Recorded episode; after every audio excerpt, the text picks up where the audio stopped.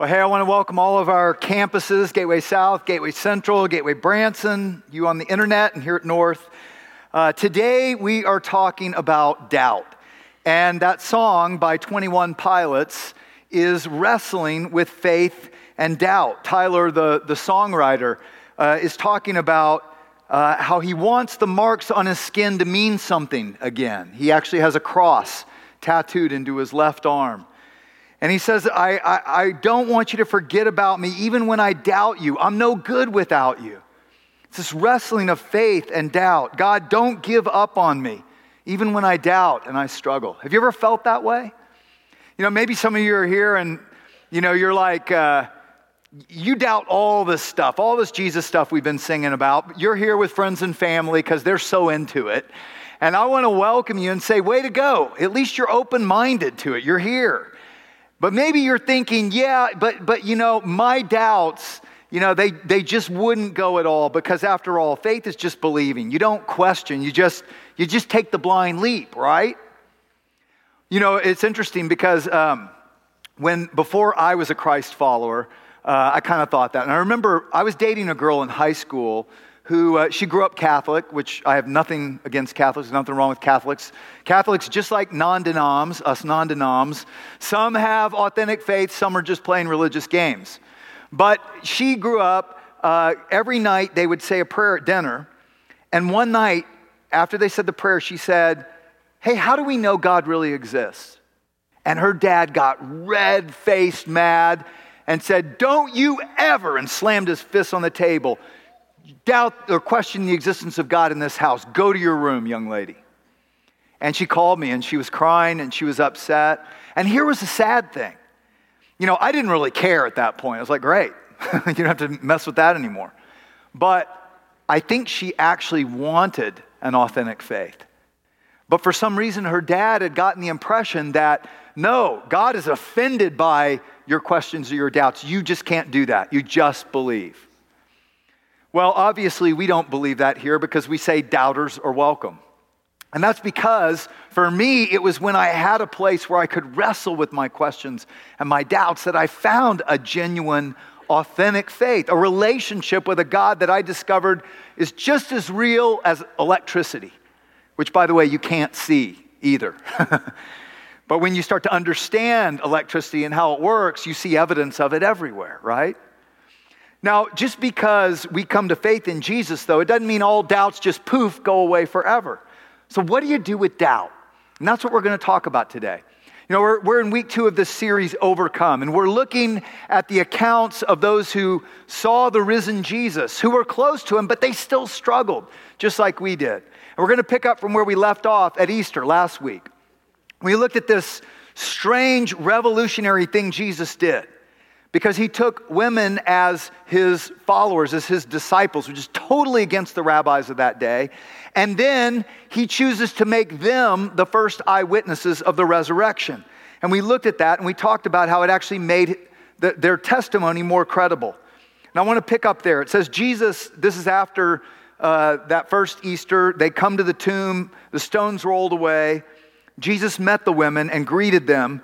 And they ran to him and grasped his feet and worshiped him. And then Jesus said to them, don't be afraid.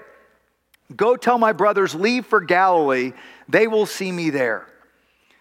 And what Jesus does is revolutionary because women in that day, were their testimony was not even admitted in a court of law.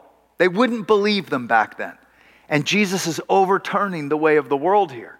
And he makes them, the women, the first eyewitnesses of his resurrection. And then he tells them, go tell the guys. He forces the guys to believe him. And says, go tell them, go to Galilee, which is a ten-day journey by foot. And there I will reveal myself to them just like I did the women.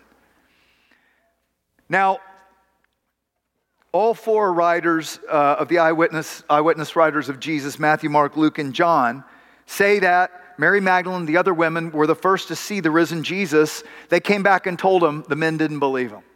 And you know, as I started to study this, preparing for last week, I, I kind of started to wonder if Jesus had to make a concession because of these guys. You know, be, because it, it talks about how he said, go tell the guys to go to Galilee and I'll appear to them just like I did you women. But the men were so stubborn. They stubbornly doubted. These are his closest followers. And I wonder if Jesus was kind of like, guys, you're ruining my surprise. Come on. You're blowing it. Because they would not go to Galilee. And so it seems that Jesus changed plans, because it says in Mark sixteen fourteen, Jesus appeared to the eleven men in Jerusalem as they were eating, and he rebuked them for their lack of faith and their stubborn refusal to believe those who had seen him after he had risen. Because Jesus had told them many times before it happened, here's what's going to go down. This is what the prophets foretold. But they still doubted, which gives great hope for you and me, because these were Jesus' closest followers. So Jesus opts for plan B. He appears to the men, rebukes them, but it says also Thomas, also known as Didymus, or means twin, one of the twelve, was not with the disciples when Jesus came. So the disciples told him, we've seen the Lord. But he said to them, unless I see the nail marks in his hands and put my finger where the nail marks were and put my hand into his side, I will not believe. Thomas says, no way. I'm not so gullible. I am a man of science. Unless I physically have proof, like stick my finger in his nail holes, which is which is kind of obsessive and a little gross, isn't it? I mean, really? But he says, you know, I'm not going to believe. And of course, if you want the name Doubting Thomas to stick for two thousand years, do that, right? But but Thomas is basically saying, when it seems too good to be true, maybe it's not true.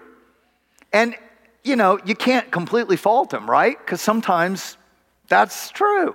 Like, I remember the time when my family was going on vacation uh, to California. And uh, my wife got uh, this incredible deal Uh, at, at the Ritz-Carlton Hotel. Now, the Ritz is like one of the, you know, most luxurious, posh hotels ever, right? And uh, and my wife is incredible at getting deals of a century. I mean, she she can. Uh, but she got the Ritz-Carlton Hotel for forty-five dollars. Yeah, that was my first clue, that maybe this is too good to be true. The the second clue was that it was in Amarillo. Ritz-Carlton does Amarillo. Something just doesn't ring right there. But, you know, we thought, hey, well, that's great if you did. So we drive all the way across Texas, you know, turbines, tumbleweeds, and even made it through Lubbock. You know, we're hoping finally for a little luxury at the end of the rainbow. We drive into Amarillo. We drive up to the hotel. And sure enough, she was right. It's the Ritz. I mean, it's right there on the plexiglass window with the bullet hole in it. Said Ritz. And we were laughing. I mean, all of us, kids, me, Kathy too, we were all laughing so hard. Now, I just have to say, my wife is one of the smartest women ever. She's like magna cum laude smart, but she's a sucker for deals. And this one got her. And so we were laughing so hard, we said, we have got to go inside. Because it was like this corrugated tin building. It's like a big shed.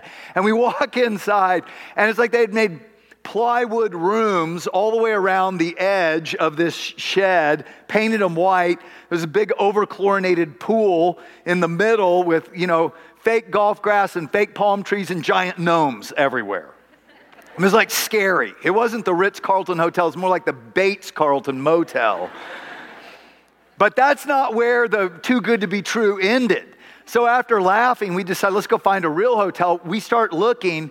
The Jehovah's Witnesses were having their national convention in Amarillo that weekend. We could not find a hotel everywhere. Finally, at eleven p.m., we give in and get gouged two hundred thirty dollars for a room next to an all-night karaoke bar. I'm not kidding. three a.m., eyes wide open, I'm listening, you know, to drunk cowboys hollering, Sweet Caroline. You know the song? Yeah, you know, Sweet Caroline. Exactly. And it sounded worse than any of that. So sometimes when things sound too good to be true, it's because they're not true. And actually, that's where a little measure of skepticism and some doubt is healthy. See, you know, faith is not opposed to a little doubt and questioning. And, and actually, Paul, who was a skeptic, you know, he ended up writing a good chunk of the New Testament, but he was persecuting Christians, killing them until the resurrected Jesus appears to him as a blinding light. He goes on to write a big chunk of the New Testament, but he says, test everything that is said. Hold on to what is good. Hold on to what is good. See, God doesn't want us to just cut off our heads and not think. He gave us our minds for a reason. And faith in Christ is not counter to reason. It's not a blind leap of faith. Like some people say, it's a reasonable step of trust in God. Now, I used to have doubts. I doubted Jesus was the Messiah, this one who would reveal the unseen, infinite God. And so I obviously doubted the resurrection too.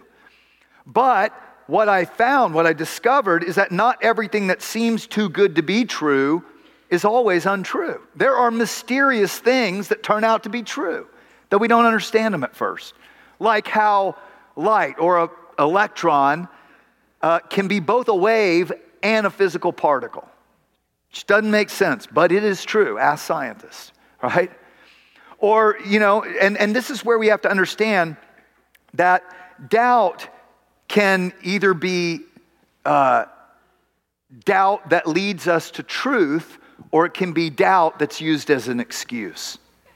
You know, think about it like this. Um, up until the mid fifteen hundreds, it was a no-brainer that the earth was the center of the universe. I mean, it's obvious. Everybody can see it. It's ob- observable, right? All the, the, the sun and the stars and the moon and the planets, they all revolve around the earth. You see them every day. Duh. But some doubted, like Copernicus and others, because they noticed retrograde motion of the planets and it didn't quite make sense, and so they questioned and, and doubted, and that doubt led to a better understanding of truth, that actually the sun is the center of our universe. Now, that's where doubting can lead to inquiry that can lead to a greater understanding of truth. Now, interestingly, the religious leaders of Copernicus and Galileo's day, they doubted what Copernicus and Galileo were saying, but it was it was it was not doubt that led to truth. You know, it was it was doubt that really uh, was about staying in control. And this is this is what we have to understand. It was dogmatic doubt that was lazy. It wasn't interested in seeking truth to know. Now, here's the ironic thing I find is that religious dogma doesn't dominate in our society. I mean, not at all. But there's still dogma. And sometimes I find skeptics who have a dogmatic doubt that matches that of the religious in Copernicus's day. For instance, they will say, well, there is no God. I know it. Science has proven it. And I said, oh, but look at all this evidence. They won't look at the evidence. They don't want to. They already know. But see, that is actually dogmatic doubt that's lazy and more interested in staying in control than it is in seeking truth. But there's a catalytic doubt which leads to inquiry that leads to a greater understanding of truth. And we believe that God has nothing to fear because he is true. So we can seek truth. But catalytic doubt isn't easy. And what I find is most people, honestly, are just looking for confirmation of what they already believe. So Thomas believed in Jesus, but ends up in dogmatic doubt for a while. But he didn't start there. He was a commercial fisherman who came to believe that Jesus was the Messiah. He bought the Jesus Messiah hook, line, and sinker. No pun intended. Well, maybe so. And then he, then he leaves his fishing business and he follows Jesus for three and a half years. And he sees Jesus do miracles. He sees Jesus heal people and, and heal the blind and lepers and feed five thousand and do amazing things. And he believed he was a Messiah, but he also bought into the cultural understanding of what God was going to do. That the Messiah was going to conquer the Roman oppressors and bring this golden age of blessing. And the prophets had foretold that, and it will happen eventually, but they also foretold something mysterious, that the Messiah first would suffer, even go to the cross. And we looked at that foretold last week. But most of the Jews of Thomas's day ignored that part. They're like, let's just get on to the good part where we get everything we want. Which, by the way, Christians can do too. right? Where as I'll follow God as long as he makes me happy and everything goes my way, but then it doesn't. And all of a sudden, doubt of everything creeps in. Well, Thomas is there and he's fighting. He's willing to fight for Jesus as the king. In the Garden of Gethsemane, he's ready to fight the Romans. And then Jesus says no. He commands him not to fight. And Thomas runs for his life. And then that Good Friday, he watches from a distance as they spike his friend to the cross in the killing fields of Golgotha. And as Jesus' life drains away, so does Thomas's faith. But Thomas's doubts are rooted in disillusionment with God. And I find, honestly, that's where a lot of our doubts are rooted in. So Thomas knew this messianic hope, but whenever Jesus would say, the Son of Man first must be turned over to the rulers and killed, but will rise again, well, that didn't fit his paradigm. So he just kind of pushed that aside, ignored that part. When Jesus died, his faith coded as well. You ever had that happen to you? You have a messianic hope, kind of like God's going to do this for me, you know? And if I do this, then God will do this. But God never actually signed up for that deal. And then you do, but he doesn't. And suddenly, doubt. You doubt everything about him. But what you need to understand is doubt can become that dogmatic, lazy doubt that keeps you from seeking God and keeps you pushing God away, or it can become catalytic doubt that propels you to seek truth and learn more about God's will and ways. See, doubt and faith can coexist for a while anyway. You know, we all have faith. Faith is just trust. And unless you are God, you have to trust in things beyond what you're able to control or even know. Let me prove it to you. Think, think about it this way. Imagine that this stage, this big stage, uh, contains all the knowledge that's possible in the universe, okay?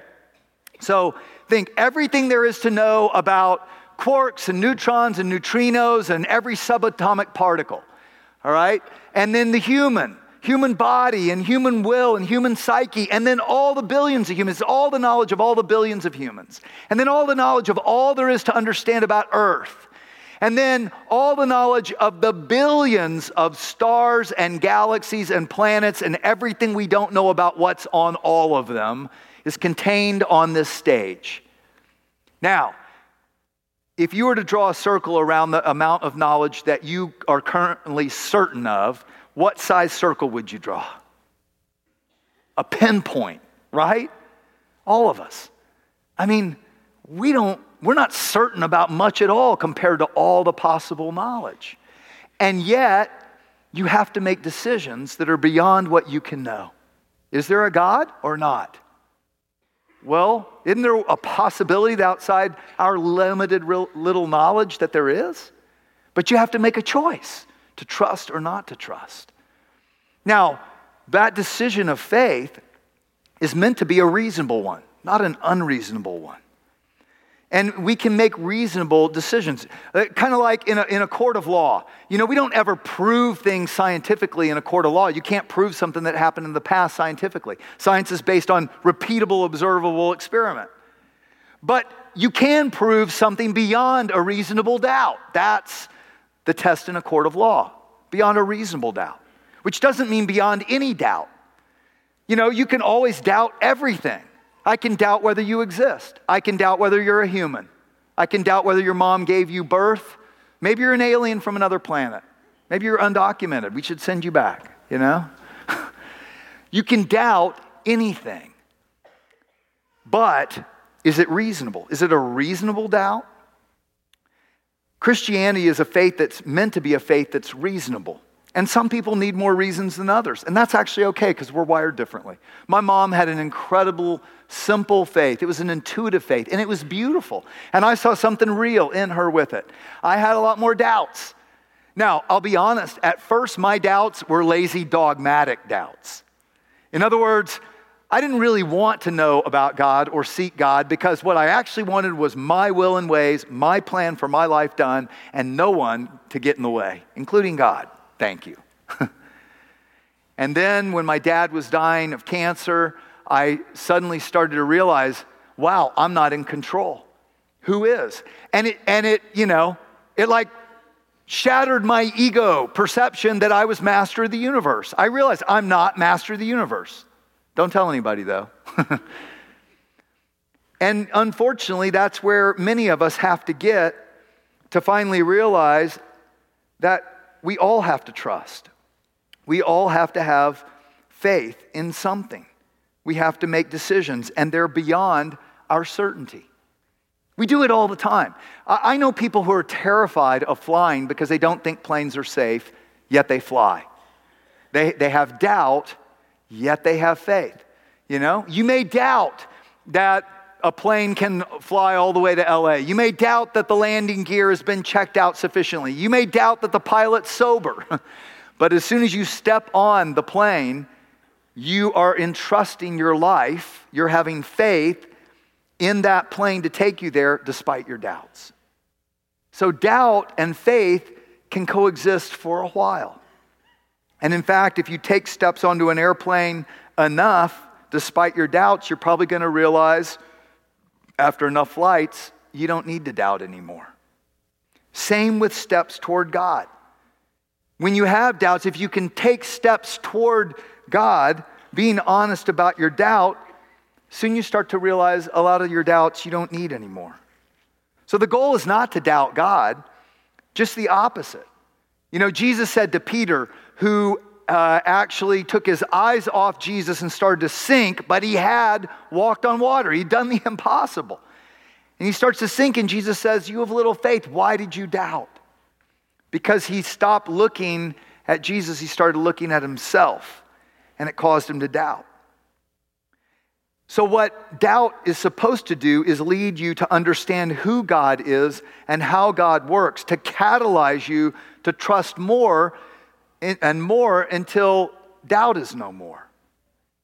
But the great thing to know is God's not afraid of your doubts. In fact, throughout the scriptures, he gives examples of believers who doubted, but they didn't give in to dogmatic, lazy doubt.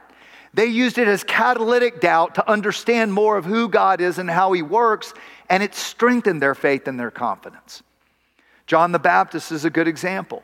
He was the prophet foretold by Isaiah and Malachi who would announce the Messiah, Jesus' arrival. Isaiah said in seven hundred B C, watch for one in the wilderness who proclaims, prepare the way for the Lord.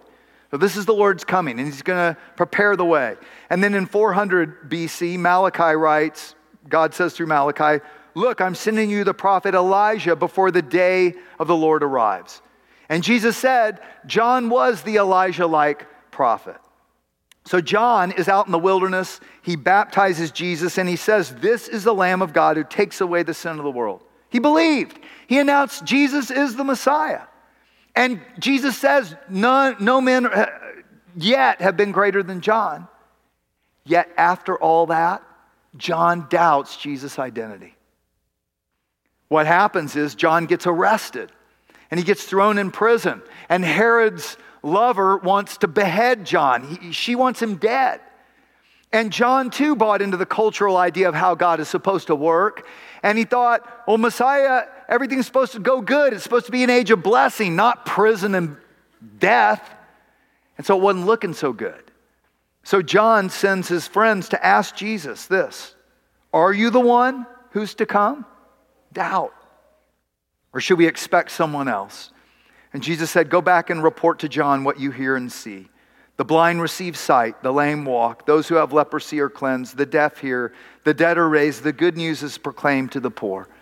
In other words, all the things the prophets foretold I would do, I'm doing, John. Blessed is anyone who does not stumble. And the word is literally fall flat on your face and not get up again on account of me. Now notice something.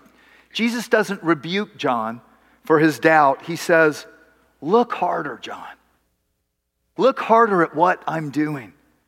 Just because you don't understand right away doesn't mean I'm not the one you believed in. John, look beyond your circumstances. Look at what I'm doing. And by the way, that's true for you and me as well. You know, when life doesn't go our way and it causes us to doubt God, It's often because we're looking at our circumstances and we bought into some cultural idea often of how God is supposed to work, and it trips us up.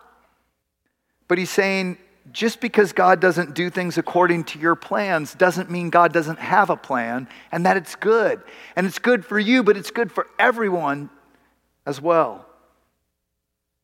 See, your doubt can either cause you to run away from God and use the doubt as just an excuse, or the doubt can propel you to look harder at what God has revealed in the Bible about his character and his will and his ways, so that it leads to a deeper understanding, a deeper faith. See, that's why God claimed to do what he did, to reveal himself through Jesus, so we would know what he's like in human flesh, know his character, know his will, and know what to expect. For instance, Jesus said the night before his crucifixion, "I've told you these things so that in me you may have peace. But in this world you will have trouble. But take heart, I've overcome the world." He says if you're doubting God's reality or God's identity because you're having trouble, look harder. Look harder at who I am and, and what I did for you and the way I work. Because Jesus promised, in this world where people consistently play God, just like I was, and want their will and ways done way more than seeking God and his will and ways, because of that, you and I, all of us, will have trouble. We cause it for each other. But take heart, he said, because I've overcome the world. And in me, you can overcome too. So what that means is we must decide to trust what, what you do know, even though there might be some things you don't know. Because see, doubt is not all equal. What do I mean by that?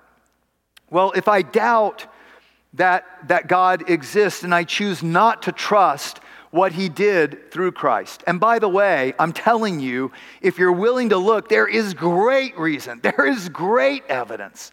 But if you're just if you just push that away and ignore it and you choose to doubt this simple gospel message that God loves us so much, he entered our existence. He paid for our wrongs so that we could know we're right with him. And you just, nah, I, I, don't, I don't care about that. Well, if you're wrong, that's huge. If, if, if it turns out you ignore God your whole life and you're wrong, that's a huge mistake, mistaken doubt. But on the other hand, not all doubts are equal, because if you choose to explore that and you come to believe there is enough reason, there's en- enough reason you know, beyond doubt to put my trust and faith in God and move toward him. Because faith or trust is just relationship. That's how we build relationship with anyone. And if you're willing to do that, you may still have lesser doubts about lesser tenets of the faith. You know, maybe questions in Genesis like, did God create in seven literal twenty-four days or seven long periods of millions of years? And, and you may still have questions or doubts, but you hold to what is central. And what is central is what Jesus claimed for himself. This simple gospel message. And that's where you have to start. Because I'm very confident that, you know, we'll get to heaven and many of us will have our theologies and our understandings corrected. And then I'll say, see, I told you so. No. Mine too. All of us. We, none of us know everything. So we can't possibly get it all right. But I can say very confidently that you can discover beyond a reasonable doubt that the claims of Jesus are true. And you can hold tightly to that, what you do know, even though some other things you may still struggle with and have doubts about. What God wants is for you to trust him more and more, because trust is what every relationship is built upon. That's what faith is, trust. And what you find is the more you trust, the more you look back and see evidence in a very personal way that God is real and this is true. And soon you don't need all that doubt anymore. And that's what happened with Thomas. Jesus appeared to over five hundred eyewitnesses in the months following the crucifixion. One of them was Thomas. A week later, his disciples were in the house again and Thomas was with them. And though the doors were locked, Jesus came and stood among them and said, "Peace be with you." And then he said to Thomas, "Put your finger here, see my hands? Reach out your hand, put it in my side. Stop doubting and believe. Trust me, Thomas. Thomas said, my Lord and my God. And then Jesus told him, because you've seen, you believe. Blessed, even greater are those who have not seen and yet believe. Thomas did choose to trust. And in fact, Thomas is the one who went on and brought this gospel, which means good news, to Iran and to India, telling people of, of God's favor, of God's love, and how he forgives everyone because of what, what he's done in Christ. We can all know we can be right with him by a simple turn of faith in our hearts. But don't miss what Jesus said to Thomas, because it's actually for you and me. He said, Thomas, you have seen and then believed, but greater are those and more blessed are those who have not seen like you do, but yet have still believed. And as I was preparing this, I was like asking, why would that be, Lord? And I had this thought. Trust is relation. Faith is relationship. God created you for relationship with himself. And you know, if if you're only faithful in your relationship when you see each other, but when you're apart, you're unfaithful, that's not a very strong relationship or healthy, is it? But if you learn to be faithful to each other, and God is always faithful to us and to what he's promised. When you're apart, when you learn to trust and be trustworthy and faithful, when you're together, it's so much better. That's how we overcome our doubt, by taking steps of trust closer and closer to God.